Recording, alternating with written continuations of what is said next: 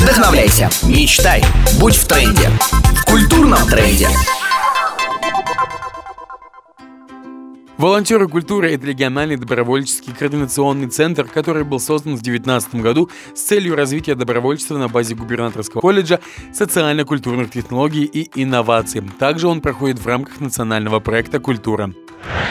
К рядам добровольцев, помимо студентов и преподавателей колледжа, присоединяются специалисты областных и муниципальных учреждений отрасли культуры. Активисты участвуют в проведении праздников, фестивалей, встреч, форумов регионального, федерального и мирового уровней. Нам стало интересно, а сколько денег в принципе тратится согласно национальному проекту «Культура» на те или иные регионы Сибирского федерального округа.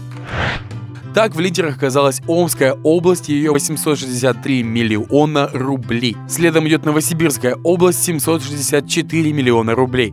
Тройку замыкает Иркутская область, 503 миллиона рублей. К сожалению, на последнем месте находится Томская область и ее 108 миллионов рублей согласно национальному проекту «Культура». Культурный тренд. Специальный проект на Томскру.